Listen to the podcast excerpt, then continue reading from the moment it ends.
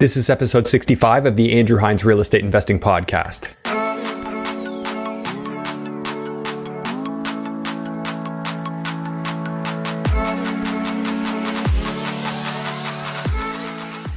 Welcome to episode 65 of the Andrew Hines Real Estate Investing Podcast. Today I have Kevin McHardy on the show, and Kevin is going to talk to us about rent to own investing. He's been an investor for roughly 10 years, and he's managed to do a very profitable rent to own portfolio of uh, eight properties at the moment. He's also started his own company called Waypoint Properties, and he's looking to continue to grow aggressively. In the mix with all that, Kevin also talks about some flips that he's done and how he negotiates deals. He's a very impressive guy, he's got a great attitude He talks specifically about how he's managed balancing his work and his real estate investing and managed to grow his portfolio smoothly with the least possible effort by utilizing the rent to own model, which allows him to be much more hands off than other types of real estate investing. For those of you who are not familiar with rent to own investing, that's when you actually buy a property for a tenant with the expectation that you're eventually going to sell the property for that tenant at a premium price over top of today's price. Uh, and in the, in the interim, you collect a higher cash flow than you would get on other types of properties. It's an interesting concept and it's one that we don't often get into uh, with a deep dive. So today's conversation was really great.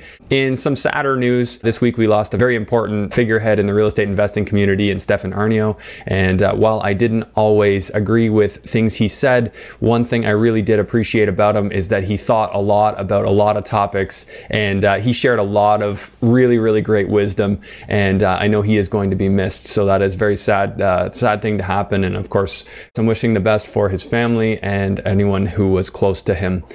With that being said, and just before we get into the episode, I did want to say one more time here if you're new to the podcast, please make sure that you go right back to episode one uh, if you want to get the most possible value out of this. I deep dive into a lot of numbers early on and a lot of the fundamentals of real estate investing and doing the BRRRR model. So if that's something you're interested in, I highly recommend going right back to the beginning and following the chronology all the way through. But without further ado, Please enjoy today's episode with Kevin McHardy. Hello and welcome to the Andrew Hines Real Estate Investing Podcast. I have Kevin McHardy here.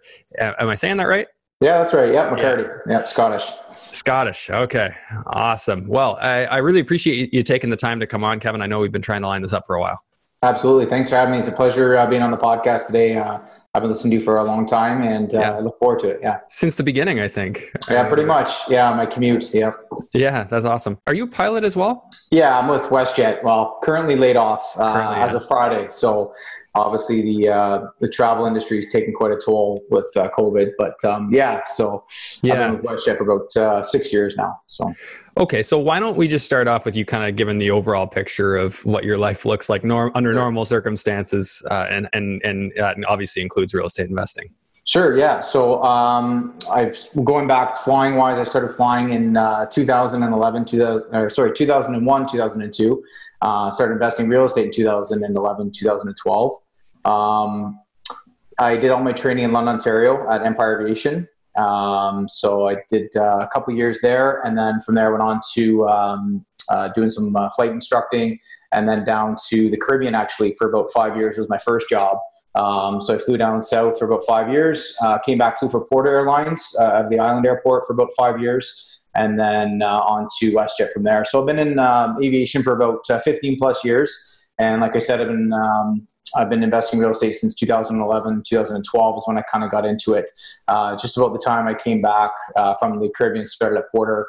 Uh, I was doing a lot of reading down south, a lot of free time on the beach and such. So started really looking into, you know, um, my future. Um, going back to when I was in flying, I actually bought a house with a friend of mine near Western University, um, which actually, when I sold it, my friend moved down to Ohio for a job at the time worked out well. When we sold it, I actually paid off uh, all my flying. So that kind of triggered something in my mind. Hey, I'm onto something here.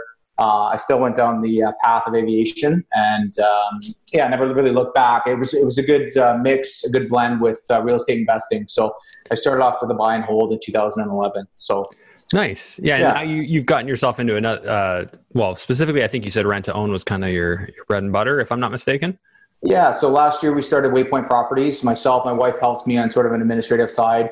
Uh, we're looking to grow as well. Uh, kind of pre-COVID, we are actually looking at maybe hiring some more people, which we still might do this year. But um, it's really been quite uh, quite a pleasant experience over the past uh, year starting that. But yeah, so I started with rent uh, with uh, rent to own about 2012. My second property was a rent to own property that my a good friend of mine, a realtor in London, brought to me um, said, "Hey, I think you might be interested in this. Why not, you know, give it a shot?" So I did that. That one unfortunately didn't work, um, but I continued to do some buy and holds. Uh, my first buy and hold was near Fanshawe College. It wasn't a student rental, but uh, it's I took over the tenants, which wasn't great either. So you learn a lot, you know, as you go. That's the whole name of the game. But um, it, ended up doing quite well with it. I sold that one about uh, a year and a half ago, so I held that mm-hmm. one for a long time just because it was so easy. It's just a townhouse near Fanshawe.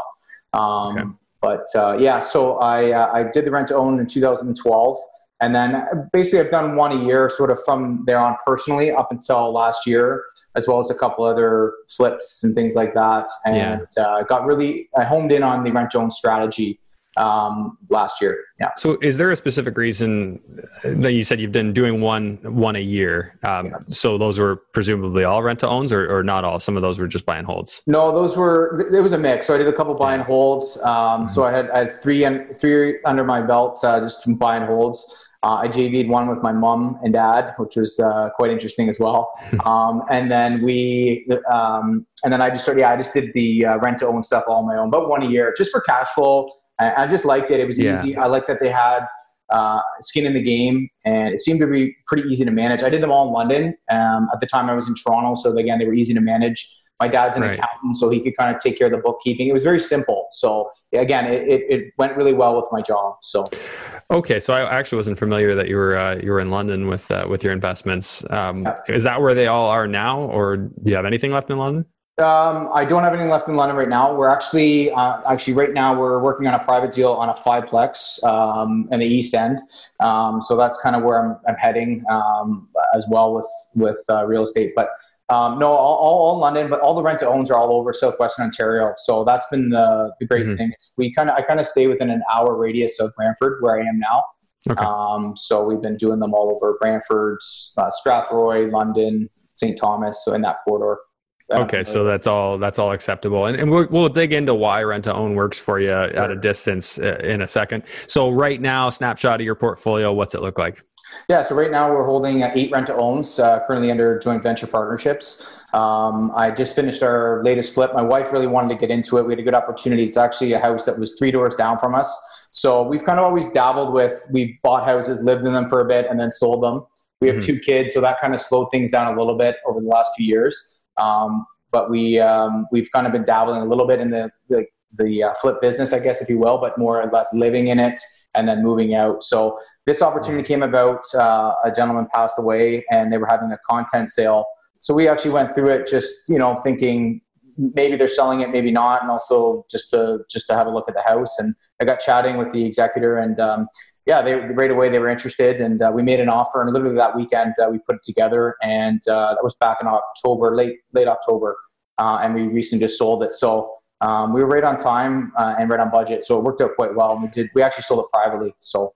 So you, you flipped the property. We're both on time and on budget. Yeah, that's like know, remarkable. I know. That's and like a unicorn. I know. I know. Especially with COVID and everything, we were quite lucky. Um, yeah.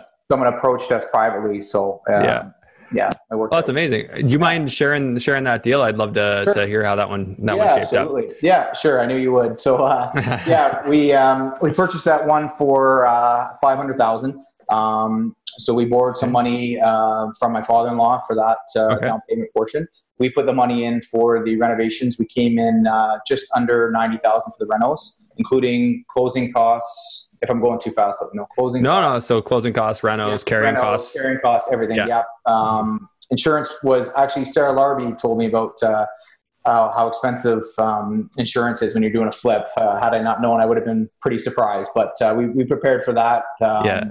Prior to purchasing. Like doing like a builder's risk policy. Yeah, mm-hmm. yeah. I was quite shocked by how expensive it was, but again, it's part of you know it, it's part of the whole flipping business. So yeah, yeah, yeah and if you go quick, like uh, they they do refund you the if you sell it early. So yeah, I mean there there is ways, uh, but uh, yeah, I remember paying like four hundred bucks a month, you know, That's, stuff like that. Yeah, we were just under yeah. five hundred bucks a month, but again, we were we yeah. gave ourselves uh, four to six months. So from the time we started to the time we we sold it, so that it all worked out. Um, yeah, so five five hundred, we put ninety into it.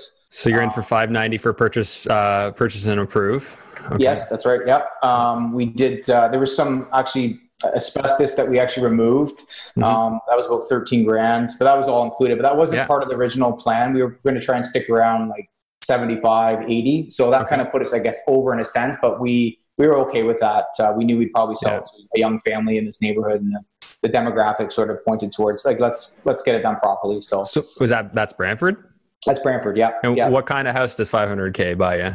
So that was actually it, it, was it was a good one for our neighborhood. So our neighborhood is uh, 1960s, 1970 homes. Uh, it was bungalow. Actually, uh, this was actually a two story uh, okay. Cape Cod style. It was um, 2,200 square feet with a double car de- detached, detached garage. Wow, that's nice. Yeah, it was nice. Uh, four bedrooms.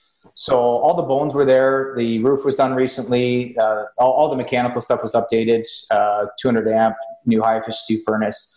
So everything was there that we were looking for. And um, again, it's hard to get that space uh, in our neighborhood. So we were attracted to that from the beginning. And the fact that it was only a couple doors down made it really easy to manage with kids. And I was still flying and stuff. So um, yeah, so we we were on budget. Uh, we did the custom kitchen, just more cosmetic, other than the um, well, the asbestos, and then we did the updated electrical uh, on it as well, just to bring it up um, to code. Everything. And then, um, yeah, it was basically four months to the day that we finished the renos. So amazing. Yeah. Okay, so what did you end up selling it for? So we ended up selling it uh, privately for uh, six forty five. So okay, yeah. Nice. So a tidy little yeah. fifty-five thousand dollar profit. Yeah, not bad. Not bad so, for yeah. not bad for four months. Yeah, it was all right. Yeah. yeah. So with uh, a little longer of a close, but the people that bought the house, they ended up they sold their house within a day, and it worked out really mm-hmm. well. They were a little nervous with the COVID stuff, but it worked. And you out. sold it during during COVID. Yeah. So we people approach us actually um, as we were doing the renos. You know, nosy neighbors and and people just kind of poking in, saying mm-hmm. hello, seeing what's going on in the neighborhood. It's a pretty tight knit community in the neighborhood, so a lot of eyes on us, which was kind of nerve wracking in a sense because there's a bit of pressure, yeah, and yeah. we want to continue doing this um, at least do maybe one a year or two a year. Um, but my primary focus still goes back to rent to own. Yeah, and again, we will we will get that to that in just a second. Um, sure. With this, you went in, you had some confidence around 75k. Uh, where did you do the rentals yourself or hire your own subcontractors? Yeah, we hired subcontractors. Again, being you know uh, from Brantford, well, you know, not originally from Brantford, but been here for about six, seven years. We had a good idea of who we wanted to use. Uh, again, the problem was availability, um, but we managed it well. Everything I said worked on worked well and, and on time. Yeah. So yeah, we uh, I did I ripped out like the kitchen and stuff. Anything I could do like put yeah. sweat equity in, I did. But so you did some sweat sweat equity, called in the people when needed. So yeah. you did a brand new kitchen like IKEA or something like that. Yeah, we did a custom kitchen. The same people that did uh, uh, our previous house, so they did the kitchen and, the floor. So it's the same company. So they have an in-house uh, custom okay. kitchen department. So there's about twenty. That was the higher uh, part of the budget was the, the, kitchen, so and the bathrooms, obviously. So, so, so you did kitchens, bathrooms, like renos, like got got the kitchen, got the bathroom, kind of thing. Yeah, not like, to the studs, but to the drywall. Yeah, like the basement. We did the rec room in the basement down to the studs. Put all new insulation in there. Um, there's a mud room off the back. Uh, what they call like a Muskoka room, like 3 mm-hmm. season sunroom.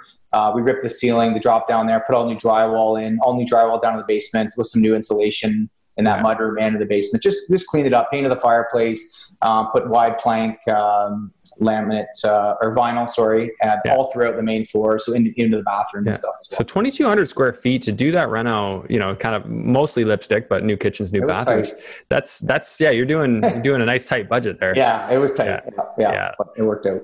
Okay, is that your first? Well, you've done a couple of flips, right? You said. Yeah, we've done some previous ones. Like I said, that we had, you know, we purchased to live in, um, and then we actually bought a house that we're in currently now off a builder, um, and he went bankrupt. So he was it was an infill house. So we knocked the house down. It was a double wide lot. Um, personally, if I would have done it back, I would have tried to put two houses on it. Um, yeah. You know, now that I look back on it, but this was three, four years ago when you started the project and I could tell that he was struggling after about a year and a half, almost two years. The project still wasn't complete, um, and so I, I had always been chatting with him, uh, you know, walking by the house, and I'd see him there, I'd see his truck, and kind of just saying, you know, I'd be interested. I don't know what you're doing with it, and then you know, again, being from Brantford and it's a small town, the, the, the rumors started that maybe he might be going under. So uh, I gave him an offer and um, he accepted pretty quickly. So we finished that as well, which was pretty cool as well to do as well. Um, unique in the sense that it was a custom home and we could finish it. It was kind of a shell, so mm-hmm. we could do everything. But um, it was a bit over my head. But um, you know, again, you learn a lot as you go. So I'm glad I did it. Yeah, if you got the right attitude about this stuff, you can do it, right? I mean, absolutely. I remember doing my first one. So many people telling me, "No, you can't do it. You won't. You know, you're you're so screwed if you don't hire a general contractor." I'm like, I can't afford a general contractor, yeah, so yeah, I yeah. guess I'll have to figure it out. Yeah, exactly. It's the name of the game, right? So, I mean, even with the flip, there's things I would do differently now that I, you know I've learned. And, yeah.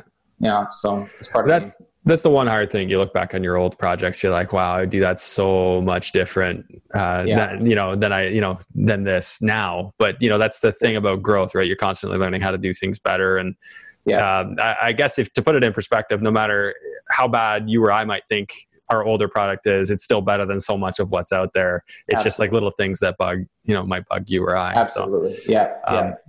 One other thing that you mentioned, and we I don't want to breeze over. I, I guess you've probably been noticing this, and a lot of investors have probably been noticing this. For some reason, this year, insurance is up across the board, like Crazy. everywhere. Yes. Whether it's construction insurance, uh, for they call it builder's risk, uh, whether whether it's uh, just your homeowner policy. For some reason, there was a lot of claims in the last year, and yes. everybody's policies went up like fifty percent, forty percent. Uh, yeah hoping that goes back down. But uh, yeah, yeah it's, it's, all about their numbers, right? So if there's yeah. names, it's it's not so good. Yeah. Again, why it's so important to have a buffer of cash flow so that that doesn't uh, that doesn't uh, wreck your numbers. So absolutely, we were lucky too in that flip. Just one more point on that, our carrying costs were quite low, um, being that we borrowed a substantial amount and and we structured it properly with my my father-in-law. So um, that was great, and uh, and and that kind of gave us a little bit of a buffer on that end. So again, just doing research, uh, you know, going to the right club, listening to Sean Allen speak, some other people in the real estate community, yeah. uh, yourself in the podcast. You know, you can learn quite a bit just from just from that alone. So um, yeah. But I think you really learn obviously when you get into it, into the nitty gritty, and start you know digging into it. But that's just the way it is, right? Absolutely. I think to some degree, like this podcast is a lot more helpful once you've already dug in a little bit. Yeah. Um, of course, if you haven't dug in at all, like the first 10 episodes are really good for that because it's just sure. like basic numbers and stuff. But yeah, I mean, once you've kind of done some renos, then you kind of hear some of the things that I'll say because I've done a, a, bunch of that, you know, then I feel like that that's helpful. That's kind of how I learn. So that's why I try and structure it that way. Yeah. Um, yeah, I'm definitely considering, you know, what else I could do to kind of add value now that we're in the COVID, you know, type of thing. And, um, I just did like a little economics uh, session on the last one, which was pretty much just me ranting about economics for. I heard it. Yeah, I, heard it. I was on the treadmill. I heard it. Yeah, and I also just listened to a guy. I forget his name. He was on uh, Thirty Minutes to Wealth. There, an economist. Just oh yeah, economist. Yeah. yeah. Uh, Carl or something. Yeah. Well, see, the thing, the thing with that is, uh, you know, not to go down too much of a tangent, is is sure. uh, economists are biased towards the institution they're employed with, mm-hmm. and so they have to say something that sort of lines up with their institution. Right. And, and the bias is, is why I thought, you know what, I'm just gonna, you know, kind of go bare bones. How have things changed for you? I mean, you got laid off.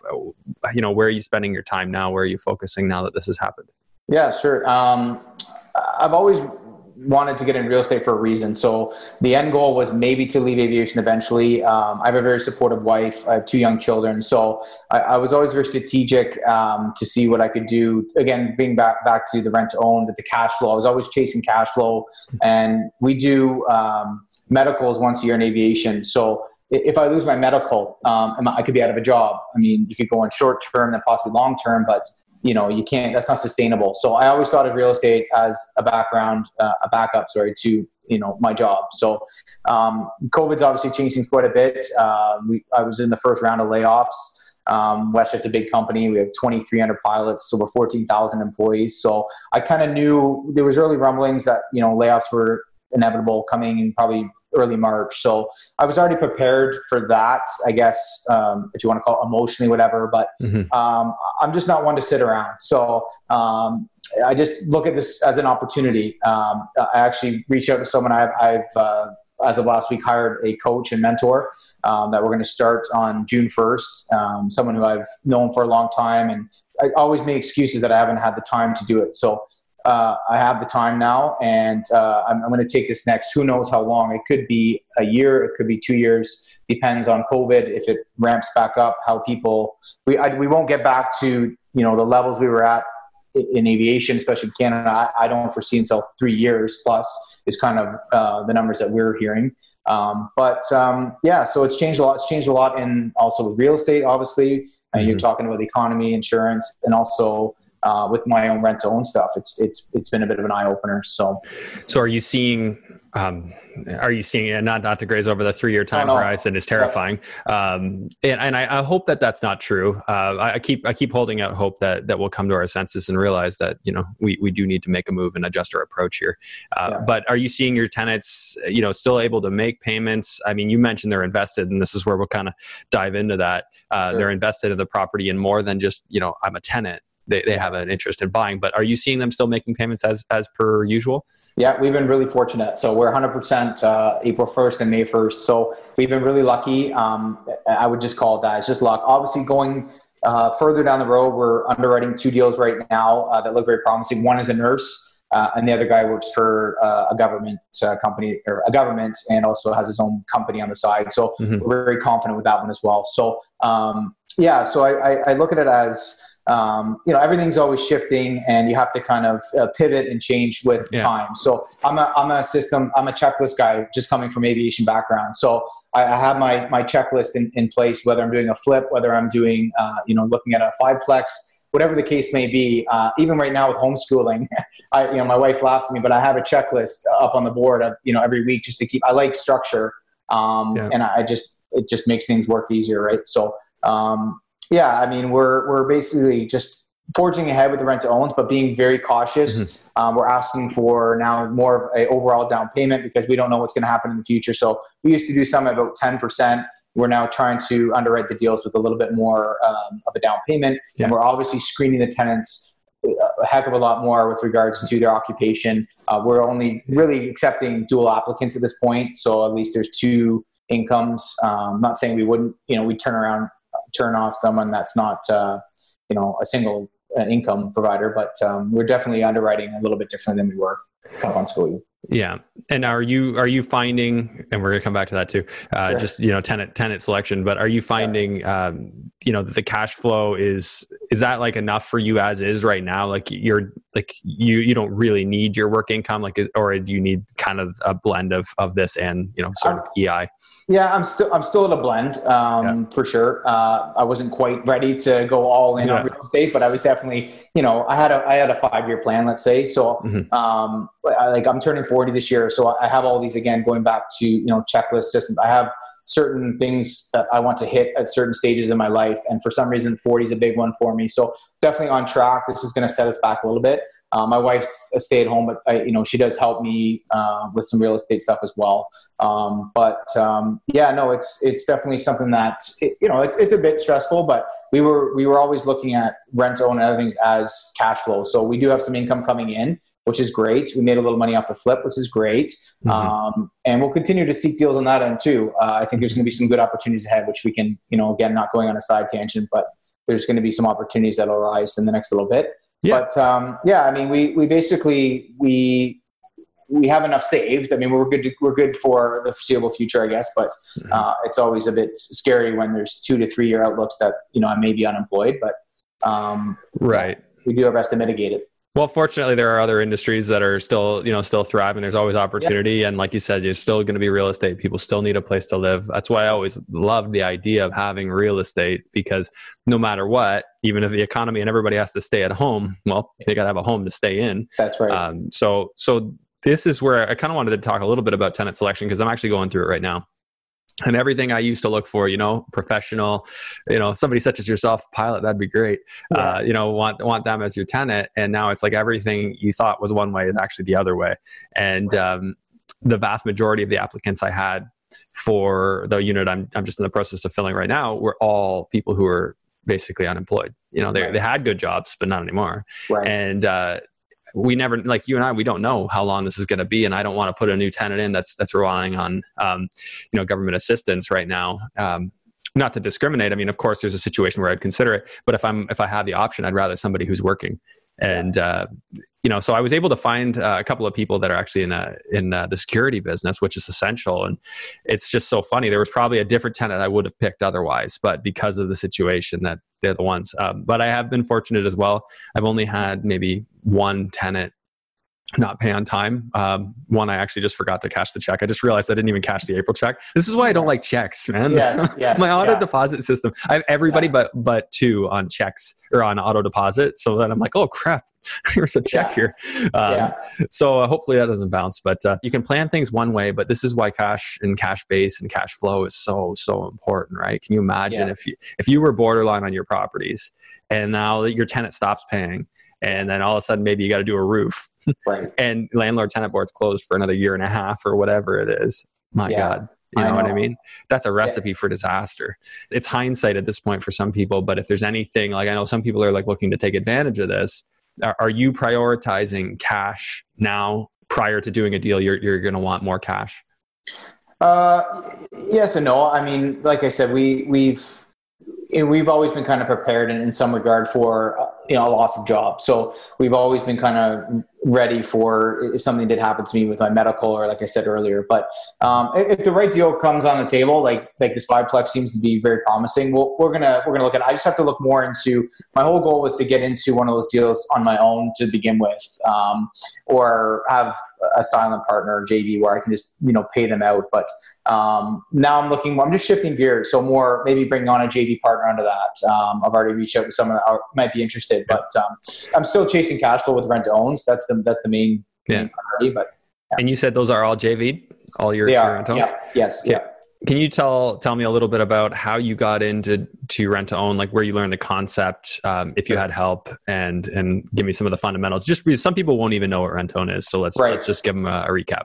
Sure. Yeah. So I um, again, I started. My first one I did was 2012. So it was a friend of mine from from London. He was a real estate agent. Um, he had done some. He brought it to me. I qualified for that one on my own. Uh, did that one completely on my own. Made a ton of mistakes. Um, I, I, I think I was going to do a three year deal on that one, three year term, and it turned into a four plus.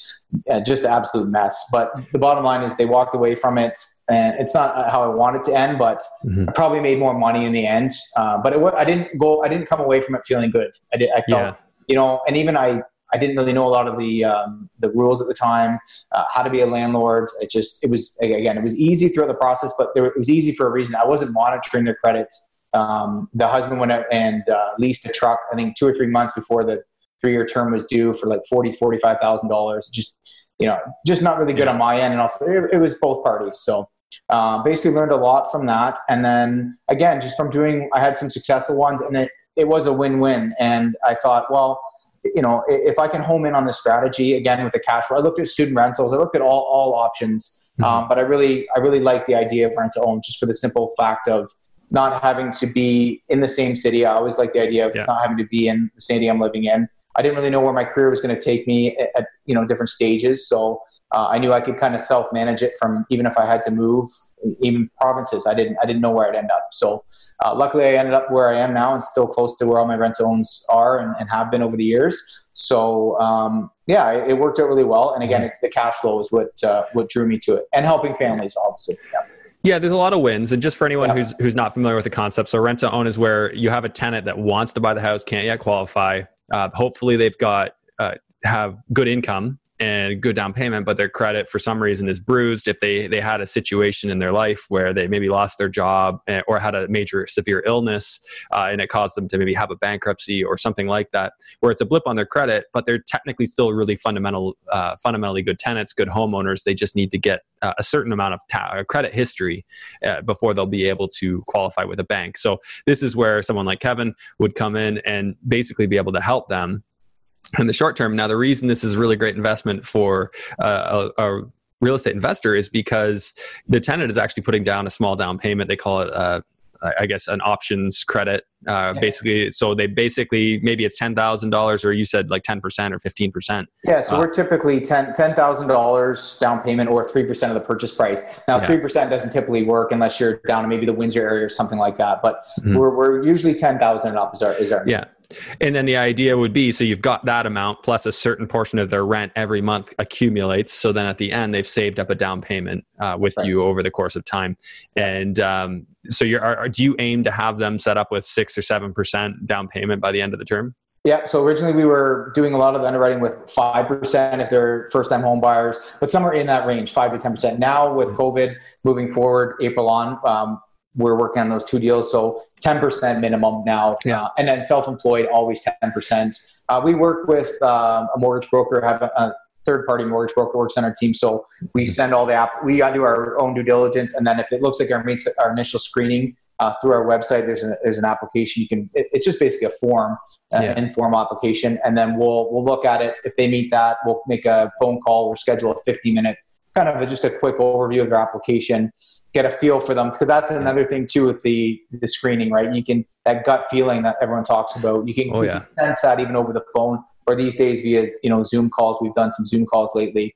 Um, but before going back previous to doing my own rent owns and I was trying to build a business, I was on the phone all the time or emails or messenger and I was wasting a lot of time. So I, I knew I realized very quickly I need to set up again uh, better systems and get a website and spend some money on the website. That way I can have a formal application. If I'm going to do this, I want to do it properly. So we've kind of scaled and grown that way. I joined um, CAROP uh, last fall, which is the Canadian Association of Rental and Professionals, with uh, Alfonso okay. as the uh, I think co-founder and, and, on the board there. So that's been uh, an integral part to uh, learning and our and our business. Uh, they hold a summit once a year. This year in October it was in Niagara Falls. So just being in and around, you know, like-minded investors. Yeah. There were some people that were just learning about rent to own, and there were some of the big rent to own players across Canada. So. Yeah. Um, yeah. So when you started, were you just like, I read a book, learned about the concept, I can do this? Mark Loeffler's book is kind yeah. of what set me off. I actually, yeah, I read I, the same I, one. Yeah, yeah. So it's kind of the the rent to own uh, Bible. So we kind of went to uh, you know look for that for guidance uh, very simple easy, easy read um, and then yeah just kept, learning again just going back to that again with learning as, as i did each rent to own and then i started seeing them close and, and getting the, uh, mm-hmm. those tenants in place uh, with the screening so you, again you just evolve and then I took it to the next level last year and started Waypoint. The uh, I think the biggest challenge is, um, you know, in theory, and I was just having this conversation with with someone uh, today. Um, in theory, you know, the numbers can look good, but the numbers can lie if if if you don't have the systems in place, like you said, uh, to support them. And with rent to own tenants, in theory, you can fix their credit. Like I can look at somebody's situation and say, yes, in three years, we could have you 100% ready to buy a house. But that does not mean they take the steps to do the things that they need to do. Right. Um, I, you know, I, I've seen so many people who are kind of like ideal rent to own candidates, but in, in a sense, in that they could do it because they have the income, they have the current down payment, but it's the behaviors, right? So that's where you really got to dig in and you got to look at the habits they've had over time. Is it just an isolated thing, like one year what things were bad, and if you look six years before that, they were fine, and you know everything since then has been fine? That's in my mind an indication that it might be somebody that's good for a rent to own because it's truly isolated. But if you see a track record of they've got late payments on credit cards, car payments, whatever, for like a six year track record, that to me is like run. You know, that's that's not going to be a, a, good one. And uh, also, just on the the tenancy like screening uh, process, I really am now looking more than ever for is there a sense of entitlement there? Um, big reason why I don't I don't like um, anyone who kind of is, is, taking any sort of free uh, incentive or, or, free program or free money. Uh, I would much prefer to take the person who who found a way to go out and earn more. Uh, you like you said, you can kind of trust your gut. You know, do they seem like the type of person that's going to expect something from you, or do they seem like the person? Hey, yeah, we we like this place. Just leave us alone. Let us do our thing.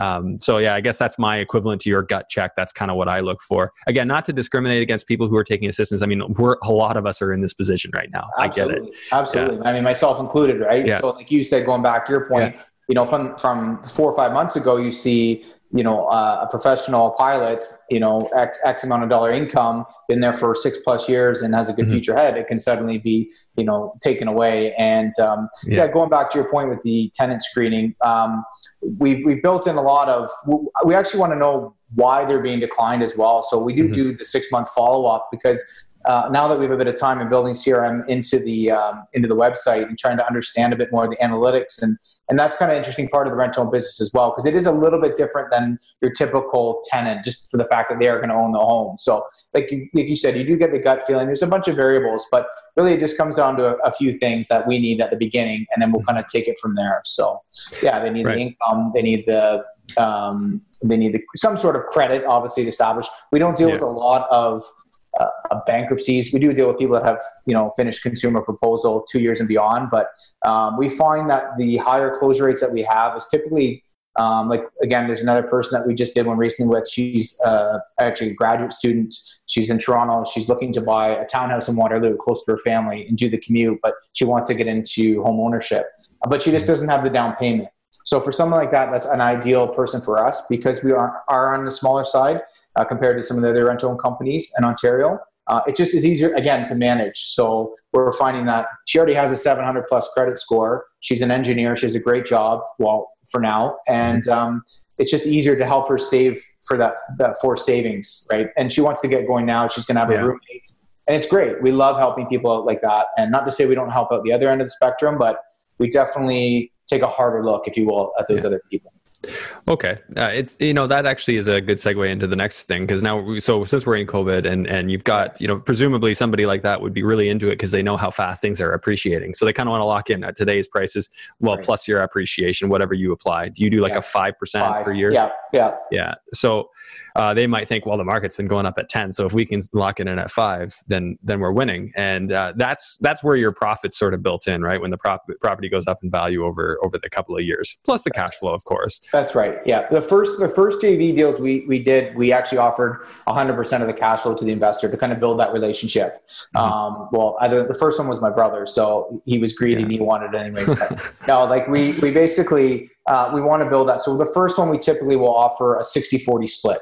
Uh, we're we're gearing towards getting towards a 50-50 partnership, mm-hmm. but we're all about building relationships and hopefully you know people want to do one or two a year that again majority of our investors a lot of them actually are pilots um, that i just you know i was flying with and we started talking we're on a you know a couple day trip and we're you know inevitably you're going to talk about family what you do on the side all the other things so uh, it was kind of that's how i kind of built up with my confidence level with um, talking about rent to own and how it is a great tool and investment i always knew it was to myself and, and I just didn't know how to necessarily structure a JV. So, you know, getting into the contracts and all that kind of stuff was a bit yeah. intimidating. But you know, over time, you start building that confidence, and you, you know that you've done them, that you can you can sort of sell your product because you believe in it. So it, it comes yeah. a bit more naturally. That's what I'm trying to say, I guess. Too. Yeah, absolutely, and I, I, agree completely. Like in my business, like with the, some of the student rentals that I was I was building or like you know renovating slash building for yeah. uh, for resale it was just like I had I already owned my own. I knew how that worked, so it's just so much easier going into that conversation with selling privately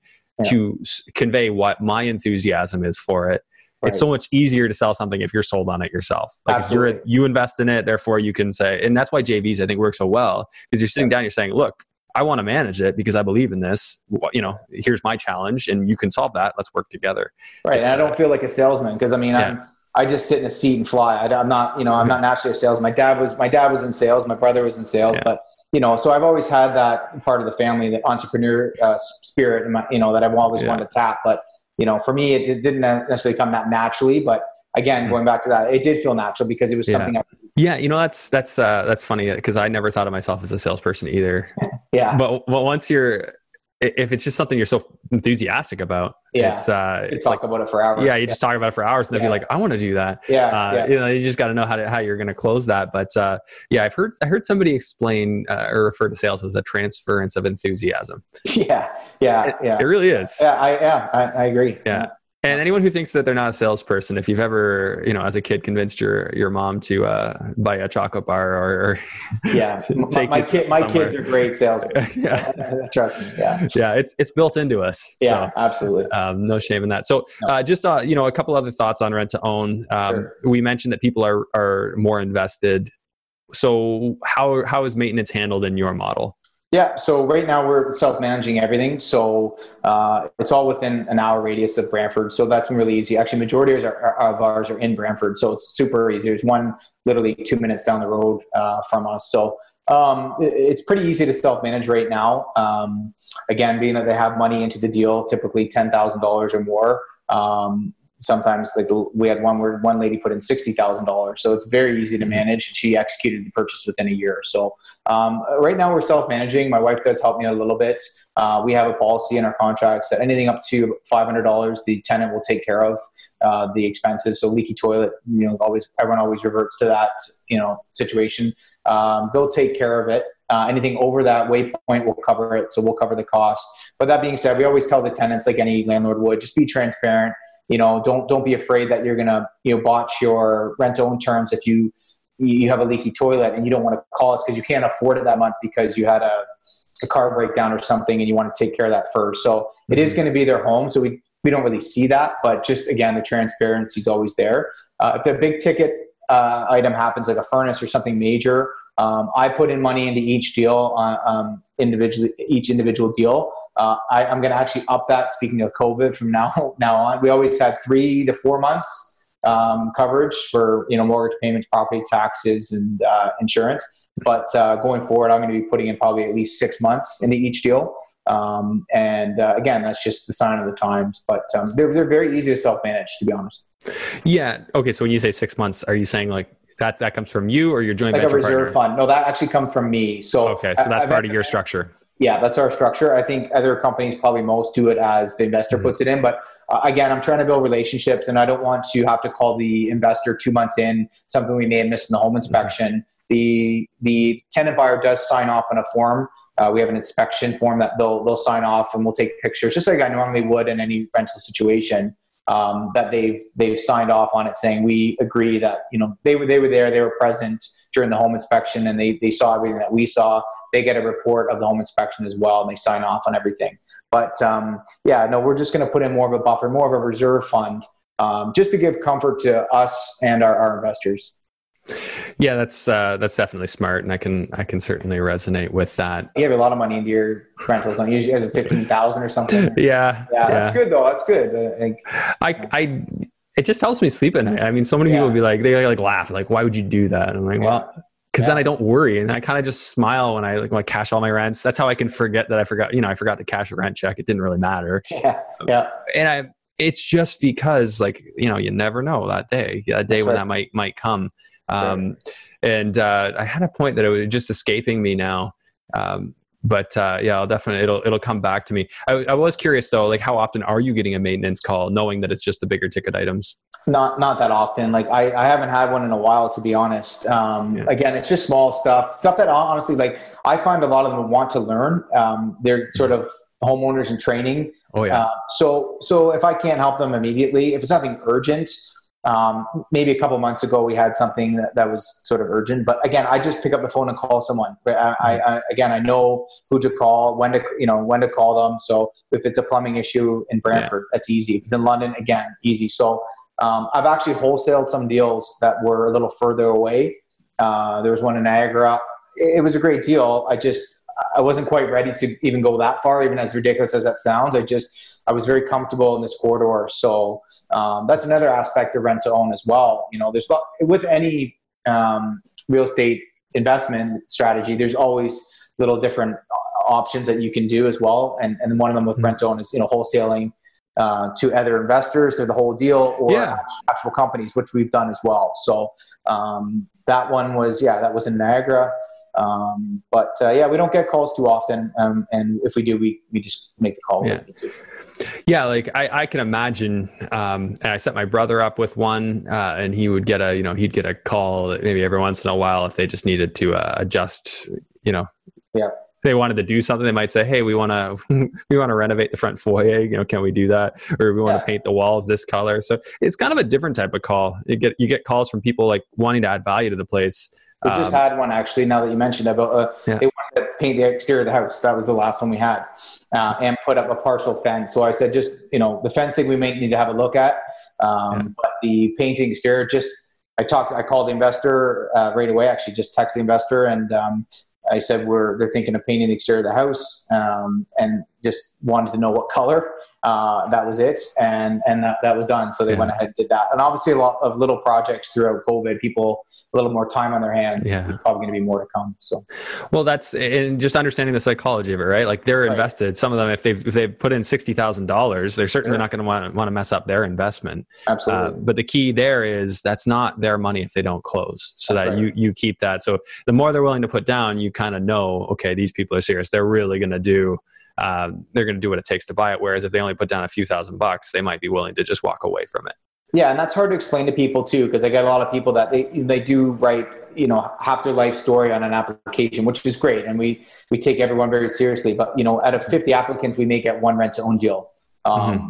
You know, that's how much we have to, and and maybe even more now with everything that's going on. But. We really have to look into you know, we, we want to help everyone if we could, but you know, we are buying a home and, you know, mm-hmm. we have to look at worst case scenarios. So um, even the people that have large down payments, they, their, their income might affect it now. There's, there's different variables to each rental and deal. So who is doing your, um, well, who's doing your ongoing uh, credit checkups with your, your tenants to make sure that they, they continue to improve the situations, take care of the things that they need to do? Yep. So right now, again, just with the self managing, we are we we haven't taken any real um, serious credit issue uh, tenant buyers in the in these eight deals that we've done. Um, so we've been fortunate with that. We do monitor it. Uh, we send out quarterly reports to our investors. Just simply, uh, right now, I'm just having the tenants take pictures of the interior or exterior instead of going to the property. So that's been a bit of a shift with COVID. Um, and then everyone always obviously apologizes for the mess of the properties, but we're just trying to keep an, an update and a tally of what's going on, and they'll also send a report. They'll pull their own report, their own credit report. A lot of them have set up with like Equifax mm-hmm. monitoring each month, and again, going to building off of you know our systems. We may implement that long term to sort of cover those costs somehow work it into the deals that yeah. we can have that but we also have just been uh, in contact with a company called score up uh, who I met at CAROP, um, and it's a it's a full credit uh, monitoring company. They do a bunch of other different parts of the company, but essentially it's it's about twelve hundred bucks uh, uh, for the whole term that they would take care of it for us, but um, we have to just figure that out to help. So they basically help you coach them into to being able to buy. Yeah, they basically take take that side of things. They actually yeah. will help them if um, you know there's any real credit repair issues and and and and help coach them essentially. That yeah. which is something that would be great for us to have as part of the team. But uh, there is a cost to it as well. Well, it's all about systems. So, I mean, in my opinion, I would yeah. just build that into the cost and I would charge that to the tenant and Absolutely. just explain it to them like, look, we don't want you to walk away from a deposit here. We want you to be able to buy. So this is mandatory. We require this because we care about you being able to buy. That's right. Yeah. I think if you sell it to them that way, like yeah. why why wouldn't they want to do that? And and I think that that's the similar story I've heard from a lot of rental investors getting started is like the early tenants didn't end up buying because you know the investor just didn't have a system in place for making sure that they improved their credit right? Right, right? it's still not the investor's fault but i mean if there's something you can do as the investor to help that tenant be able to buy obviously everybody's going to feel better about that at the end of the day yeah and like you said they should want to do it as well it shows again mm-hmm. going back to the deposit the more they have invested mm-hmm. in the deal um, the more likely are they to close on it as well so yeah. Absolutely. Yeah. Some some people are a little misguided in their enthusiasm, but so absolutely, absolutely. you got to keep an eye out for that too. Yeah, for uh, sure. Uh, what's uh I'm, I'm assuming you've got a deal that's closed, uh, you know, start to finish. Yeah, yeah, we've had, yeah, yeah, we've had a few. A few are still coming up. But yep. Yeah. Yep. Do you have one that you could share like numbers on, like a completed deal, like what you bought it for, what you sold it for? Sure, absolutely. Yep. Yeah. Um, so the last one we did, um, it was in Brantford. Um, okay. So this was one that I did prior to. It was a it was a personal one I did. Mm-hmm. Um, so it was in yeah in Brantford. It was the purchase price was around four hundred thousand dollars. This is going off the top of my head. Okay. Um, and we we sold it for we did five percent, so it was four sixty three fifty is what the terms were, the sale price. The sale price sold privately. Every that's a good thing about rent to own too. Everything's done privately at the end, um, on legal fees, but yeah. Yep. So so your sale is for four sixty three. So you're about a sixty three thousand uh, dollar increase. So sixty three thousand five hundred. Yeah. And then less mortgage pay down. Uh, so yeah, you would have had mortgage pay down that that whole time. You would have cash flowed the whole time. Yeah. So what do you figure you you paid down on the mortgage over the course of was it two three years? Yeah. Uh, geez, I probably. Uh, I, am not sure to be honest. It was about three four percent a year. I guess would be. Yeah, yeah. Well, I'll average, just crunch. Was it three years? Was yeah, it three it was a years? three year. Yeah. So Okay, so let's say you did 80% of 400, so times Yeah. 0.8, and then times uh, 0.03 to the power uh, 3. Did I do that right? No, I did that way wrong. Uh, trying to skip a step here. I'm just going to do it. So, I think it was so- around like 300k or something like that. Uh, uh, yeah, your end, your end mortgage. uh, yeah. So if, if it was 3% a year, you would have paid off 30,000. Yeah. Um, so your initial mortgage would have been approximately 320. You would have paid off about 300 or, or Yeah. 30,000. Yeah. So maybe you were around two, 290. 290. Sure. Yeah. Yep. Okay, Yep. so so you had, but let's call it twenty eight thousand in mortgage paydown, and that was over the three year, and then you would have had less your legals, Yep. and then you would have had some cash flow in that time. So let's Yeah. just say, what was your cash flow? It was about 500 bucks a month. That one. So equals five hundred times uh, Maybe a little more, thirty six months. Yeah. So about eighteen thousand in cash flow, and uh, and then okay, so so you're. So then we're just going to subtract off your legals, which is your only expense other than That's right. we've uh, we've covered here. So Yeah. uh, legals would have been what fifteen hundred bucks. Yeah, it was about 1200 bucks. Yeah. Yeah, twelve hundred bucks. Okay, so what was your net profit on that deal? This is why rent to own looks so freaking good. So so four hundred and sixty three thousand um, plus the thirty thousand uh, in mortgage pay down because you paid down your mortgage and you had less to pay out when you sold the place, Yeah. and then cash flow of eighteen thousand over the course of three years, uh, and then we're just going to subtract away the uh, four hundred thousand you purchased it for. So that's hundred and ten thousand dollars in profit on a Mhm. three year deal. That how many hours would you say that really took? No, not not much at all, to be honest, Andrew. Like very easy, great great family, easy easy to manage, not a lot of issues. Um, the house was maybe Yeah. seven eight years old um, in the West Brant area, so very easy to manage. Again, self managed it. Uh, obviously, I paid some taxes on that, but you know that's um, you know yeah, that's how amazing and and obviously get homeowners now. So who I, I still keep in contact Yeah. with. That's the coolest thing. It's a it's a true win win win if you can if you can do it right. Um, Yeah. So yeah, I mean even even the lenders winning. They're they're lending some money and making some interest, and you're making profit. Tenant gets a house uh, where they might not have otherwise, and they get the house they wanted. They get to move in three years early.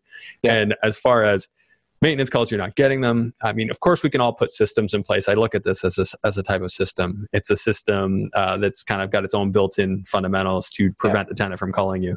Um, Yes, yes, you know, in in my circumstance, I, I've got my system, so I'm, you know, I go check out my properties. I'm going to do that tomorrow. Uh, you know, every every few months, I like to get in and see them with my own eyes. But then I've got people I call and and uh, you know, kind of systemize that way too. But I like your checklist uh, thing. I, I need to implement more of that. Mhm. I've got things that I, I kind of put on my calendar and I send out, but uh, you know, checklist is probably the next step. Yeah, it's basically about a, it's a five step process is the way we look at it for rent to own. So from beginning to end, it typically is you know we we like to tell the tenant buyers that's the big thing. You know how how quickly can I move in? Obviously depends on you know the situation where what house we buy and closing and dates and flexibility. But it's typically we could move four to six weeks. And as we you know build off of the rent rentals we've done, we we're finding it easier to attract the JV partners. Um, Yeah. You know, so we use MailChimp and stuff to put out the deals and whatnot. But essentially, we have three or four in our, in our back pocket that are uh, looking for a specific deal. So whether that may be, there's one guy I have is looking specifically for a two year rent to own, and he only wants to put in like fifty thousand dollars or less. So Mhm. there's certain criteria that needs to be met. But um, there are people now that we're we're seeing with these deals coming coming due and closing that want to do another one. So Yeah. I really feel like you only need like I was always a bit weary of JVs. Um, I just I find it's easy with rent home because there's typically only one JV partner, uh, and it's either just a husband and wife or one person that we're dealing with. So it's very easy to communicate. It's easy to um, you know not negotiate, but to go go over the deal with and explain the deal, I should say. Um, and then it's it's it's really just a matter of uh, building up a relationship between eight to ten uh, really solid investors, right? So you don't have to have a huge pool or network of investors if you do it properly. So um, we only do about you know we, we were trying to average one one a month. So that's sort of our that's been our goal from the beginning. But I do see how you, you could scale it pretty large if you have the right systems in, in place. Averaging one a month, including the ones that you're just selling. Yeah, so we sold yeah. a few, wholesale a few. So we, we pretty much met that target last year with the wholesales, um, Mhm. which I'm okay with. Um, but yeah, that's sort of our goal. This year might change a little bit. Just Yeah. we have some other things going on. But you'd probably know better than I. Uh, Jag, so Alfonso from Jag Properties, yeah. he was on here, and I think I don't know how many they're doing, but I, I, feel like they don't like to wholesale them. I feel like he wants the JV no, on everything. Right? I, will wholesale to them if I have yeah. to. But yeah, no, they um, they're obviously one of the biggest. They're great. Adam and, and yeah. Alfonso, Cheryl, all of them have been really great to me. Um, mm-hmm. I, actually, at the beginning, like last year, I had many calls with uh, Alfonso, yeah, and even Adam. Any questions I had, they're very open, and that's the thing about the community, right? Even everything across the board, any any sort of uh, investment strategy. And essentially, everyone's there for each other um, to help each other out, see each other succeed. So, I think, yeah, I, I think about 140 plus probably now, and I think they've closed on maybe 40 plus at this point. So that's a retirement strategy right there. Absolutely. the only the only negative they do other things too, right? Yeah. So yeah. the only big negative with rent to own that I think, if you're doing it right, it's that you got to sell the property. That's right. That's right. It's true. You do leave money yeah. on the table. Absolutely. Well, especially as recent as you know COVID, you would leave money on the table. But um, mm-hmm. yeah, that's definitely a down. But again, we're, we're, doing volume. We're okay with that. And again, the whole point of yeah. is to help someone out and make a little money as well. So do you have a plan in place? Like if if for some reason i mean obviously with the situation at hand if we do see a, a slight contraction in value uh, do you have a plan in place and what will that do to some of your tenants uh, trying to buy out? Will you know will they just say you know you say hey that's the price the price. If you can't buy you can't buy or will you try and work with them? How will you handle that yeah, we definitely have to work with them. It's a great question, and that often comes up with uh, our initial 15-minute phone call about you know exit strategies for the tenant buyers. So, a, if they want to purchase early is always a big one, and we're fine with that. They can execute. They just have to pay the penalty for the mortgage because mm-hmm. typically we'll do the mortgage term for the uh, the term of the rent to own. Right. Um, we are shifting now. We're almost looking at now, other than these two, as we're doing rent to owns underwriting them as uh, pre-approvals, so they may not be doing the deals right now. Just to kind of everyone's kind mm-hmm. of waiting to see what happens. So that goes along with our business structures. So we're getting people ready to go. Might not mean that they're going to be out looking right now, just with their jobs and stuff, but um, definitely. Um, yeah, like moving forward, it's it's uh, something that we're going to have to to change as well. So yeah. Yeah, yeah. Well, ho- you know, hopefully we see market rebound and just you know, yeah, continue yeah. on. I, I, mean, who knows right now? Uh, yeah, that's, that's a whole other conversation. And if the price change story, like, I mean, we have to come in line with what the house is going to praise at. So again, we may need to come down a little bit with the say, you know, if it was a five hundred thousand dollar home that we had set at the at the beginning of the term, you know, if it if it's only you know, appraising and they're ready to execute and it only comes in at uh, you know 490 or 485 or whatnot, like we will sell the property. Um, we'll have to have that discussion with the investor. We haven't come across that yet. Luckily, we don't have our first one doesn't close this year until November. So we are starting obviously to look at that very closer and monitor the situation. But um, mm-hmm. we'll just deal with it on a case by case basis. So. Yeah, no, that makes sense. You always just kind of have to adjust and do what makes the most reasonable sense. Sure. Um, so, what's in it for you long long term? Like, what are your long term goals with all this? What are you trying to achieve? Yeah, basically just the the age old of gener- generational wealth. So two young kids, um, trying to set them up um, for success as well. Um, it's been great having my wife on board, very supportive wife and family. Um, and long term, I'd like to get into more of the multifamily. That's sort of where I'm pivoting now. I'm still 100% in rent to own in the business, but using that money um, a little bit more to live on maybe right now than we would, would have liked to have, but uh, also that those chunks of money that we we do make off the rent to own deals, we're cycling back into real estate. So looking at more long term buy and holds because ultimately that's we know what builds the wealth. Um, and that's the goal. So yeah, we're looking at you know five units and up. Um, we're just constantly just looking for deals, outsource, looking you know wholesalers uh, joining their lists, you know scouring Kijiji, whatever it may be, to try yeah. and find those deals. They're hard to come by, obviously, but um, they are out there. I was uh, going to ask you, is that where you're finding your leads through Kijiji? Yeah, so that was basically uh, from the guy who's coaching me now. Uh, he bought a 12 plex recently in London, um, and that's how he found it through Kijiji. So just using Kijiji, um, going through for rent by owner. So looking at maybe someone who put up a, a shot of their building or even just an interior shot, and just just you know politely asking them if they have any interest of selling. Um, and if they don't, that's great. Obviously, you're going to get a lot of no's, but that's part of the business. Um, okay. And just putting in a lot of offers. So just you know running numbers, having conversations. This last time we're, we're working with uh, VTBs, so strategic financing, yeah. um, things like that. So Yeah. So it's all part of the toolkit. That's right. That's yeah, right. vendor takebacks for anyone not familiar. That you know, Google it, figure out what it is. Uh, we've talked about it a few times. I think John Kepler's episode we went into it pretty deep. Uh, if you want to dig back, I think that was episode 29 or so. Uh, but yeah, great tool, right? If you can get seller financing, the sellers, you know, maybe they got more money than they know what they need need to do it. They just don't want the building anymore. They might actually love to get a nice little return. Uh, if you if you uh, do a vendor take back mortgage with them, they can get a monthly payment out of that. So, um, very cool. Uh, Kevin, if people wanted to get in touch with you, what's the best way? Yeah, sure. So you can go uh, directly to our website and contact me through there. It's uh, waypointproperties.ca. Uh, also, my email address, you can send me a message. It's kevin at waypointproperties.ca. Um, and also uh, on Instagram, we're just uh, waypointproperties.ca as well. Awesome. I'll put those uh, those links. And just sure. before we go, if you uh, if you could share one piece of wisdom, uh, the biggest piece of wisdom you got uh, for new real estate investors, people wanting to grow their portfolio, uh, what what do you got? Um, simply, I just say, just get out there and do it. Just take action. Um, I'm, I'm a bit of an introvert, and so going to meetings uh, has been a huge part, a huge component of growing personally and uh, and in the business. So getting out there, meeting people, kind of putting yourself out there a little bit, maybe on social media. I know Andrew, you kind of, you know, not struggle with it, but you know, we now realize the power of that as well, which you know it's yeah. hard to kind of overcome. But so yeah, just kind of get out there, get kind of get outside your outside your comfort zone and get out of your head. Um, mm-hmm. Put lots of offers in. Don't be scared, and and seek advice uh, where you see fit. And uh, don't just try to, to, to do it all yeah. on your own. Definitely seek the support of others. Yeah, I love that you and I forget the name of it, but that you joined that uh, that Care group, up. CAROP. Like, yep. case in point, like just a, the exact way you want to approach real estate. Like, yep. find experts, learn what they're doing, exactly. and and copy it. Absolutely. and then innovate once you got it down. That's right. Tweak, tweak it a little bit and stuff. Yeah.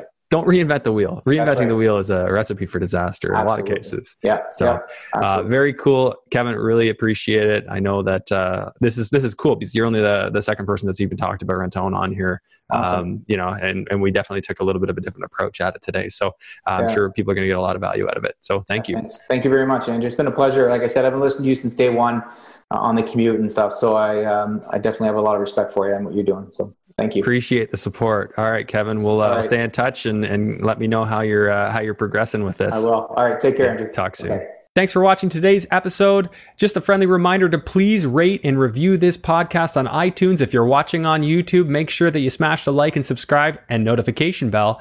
Uh, and also leave a comment. And hey, while you're at it, why not share this episode with somebody you think it could help? It helps this podcast grow, and I would really appreciate it. Thanks again. We'll see you on the next episode.